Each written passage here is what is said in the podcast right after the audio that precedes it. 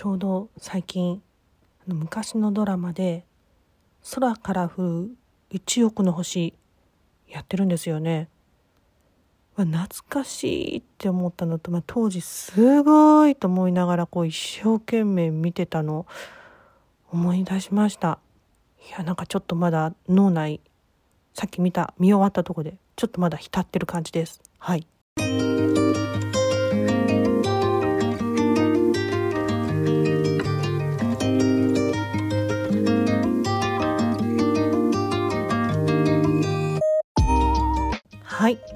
こんにちは。おはようございます。こんばんは。えー、ライフコーチの畑です。内観マニア、空と煩悩の間で、えー、ライフコーチの畑ちゃまがですね、えっ、ー、と、日々内観を通して気づいたこと、体験を、えっ、と、お話ししている、えーポッドキャストです。今日はですね、この間歩きながらそうそうと思って、私があの本当に8年くらい前に内観をしてやり始めた時に、えー、一番最初に、えーと、見てたことを話してみようと思います。でそれがですねいちごショートかチーズケーキかどっちっていう、まあ、話だったりします。はい何って感じなんですけどまああのー、日頃から自分の、うん、心根で選びたいなっていうことを選んでますかっていうところが入り口だったんですね。で当時の私はこういろんな辛いことが重なってうんとどっちかと言ったらこう自分をないがしろにして、えーと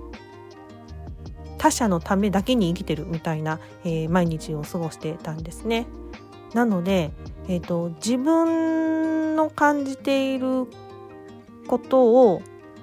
本音で選ぶみたいなことが鼻からできないそんなのありえないそんな世界はないっていうふうに思ってた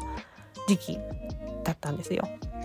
で、えーと、ちょうど内観のワークショップを受けた時にですねそこでご一緒している講師の方が、まあ、言ってたんですけどいちごショートとチーズケーキ、これを選べるところから始めましょうっていう話なんですね。で、えっ、ー、とまあ、日々生活してるといろんな人とこう関わりがあるので、まあ、うちも子供もいますけどこうなんかケーキを買いに行った時にいちごショートとチーズケーキがあったらこう買う時に子供が好きなのでいちごショートにしようとかあと昨日はあと食べ過ぎたから今日はちょっとケーキやめておこうとかうーん健康の番組でいちごショートとチーズケーキだったらいちごショートの方が体にいいよって言ってたからいちごショートにするとか。まああのどうしてそれを選ぶかっていうのは、まあ、その人の自由なんですけどその時にで本音であなたは今日今この時間このタイミングこの瞬間いちごショートが食べたいの？チーズケーキが食べたいの？どっち？っていうところが一番肝心なところだと思うんですけどそこがすっぽりと抜けてこう何かしらこう外側のうん指標できっとこれがいいでしょうって思うことを選んでることが多いなっていう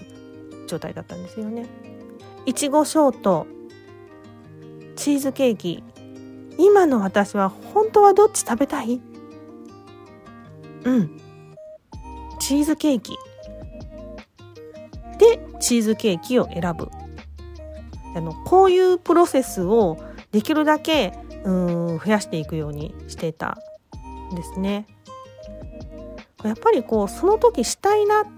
て心根で思ってることが、うん、何かっていうのを自分で本当に分かって動いてますかって言ったらなんかすごい脳のことがすごい大量に出てきたんですよね。ちょっとこれは自分でもびっくりで。あと、えっと、何か子供のために何かをすることがお母さんの役割だとか、うんと、人のために役立つのがうん人として大切なことだとかなんかこう一見こう倫理道徳にかなっているようなことでもやっぱり自分は本当はチーズケーキ食べたいけどここはいちごショート選んでおいた方がいいねっていうことを選ぶってやっぱり自分の本音本質と、うん、違うことを選んでしまってるとそれがちょっとずつ積み重なってなんかおかしなことになっていくなってていうことにちょっと気がつき始めたんですよね。はい、なのでほんの些細なことでいいんですよね。何かちょっとうまくいかないって思ってることが続いているのであればその時自分は何を選びたいのかっていうこう外の概念を全部外したところの本音みたいなのをぜひとも見てってほしいな。それってすごくうんと自分で自分を後押ししてる。自分で自分を満たす。自分で自分を丁寧に扱う作業。でむっちゃ大事だよ。っていうことをまあ日頃から思ってるよ。みたいな、話をちょっと今日撮ってみたかったので喋ってみました。まあそれだけなんですけどね。えっ、とでも本当に本当に自分の本音に